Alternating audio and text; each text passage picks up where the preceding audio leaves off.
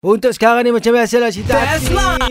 Kisah siapa ni? Pantang kan, pantang kan. Masa ni je buka radio kuat-kuat. Ha. Hmm. Ya. Kau kalau nak bergosip kan, suka sangat. Semua nak dengarkan cerita ni ha, yang terbaru Ya. kita baca dekat mstar.com.my ni. Ni, pasal Syafiq Farhan. Ha. Didakwa kahwin senyap-senyap Syafiq Farhan malas layan gosip belum sedia kongsi hal peribadi kata dia. Siapa dakwa tu? Ah, ni ramai dalam dakwa Nur Syafiq Farhain AM Salim 28 tahun Ah, ah. ketika dihubungi M-Star mm-hmm. lebih selesa kunci mulut. Ah, Alah, pula. Saya malaslah nak jawab tentang hal ini. Mm-hmm. Menurut Syafiq dia belum bersedia untuk berkongsi sebarang cerita tentang kisah peribadi dia. Oh, faham. Ah, faham. rasanya saya mm, yalah.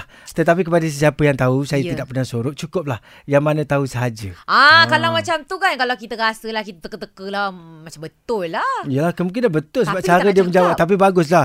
Dia tak ada kata tidak ke Ha-ha, apa ke. eh. Ah, ya. Dia samar-samar je kan. Pandai-pandai lah nilai-nilai lah Ah. sendiri lah sibuk lah nak jaga tepi kain orang. Rupanya tak dia baik. baru je lepas kuarantin eh. Ha ah, ya ya betul betul betul hari tu hari Kali tu kedua? dia, dia positif covid lah Allah sian dia. Akbar. Mungkin ada juga yang tengah dengar ni pun sama lebih kurang kan. kita doa yang baik-baik je lah eh. Tengok Doa yang eh. terbaik-baik. Kalau betul-betul Itulah. dia dah rumah tangga tu, Ha-ha. Eh, jangan sampai terdampar dah menangis. Terang pahit apa dugong. Nak terdampar.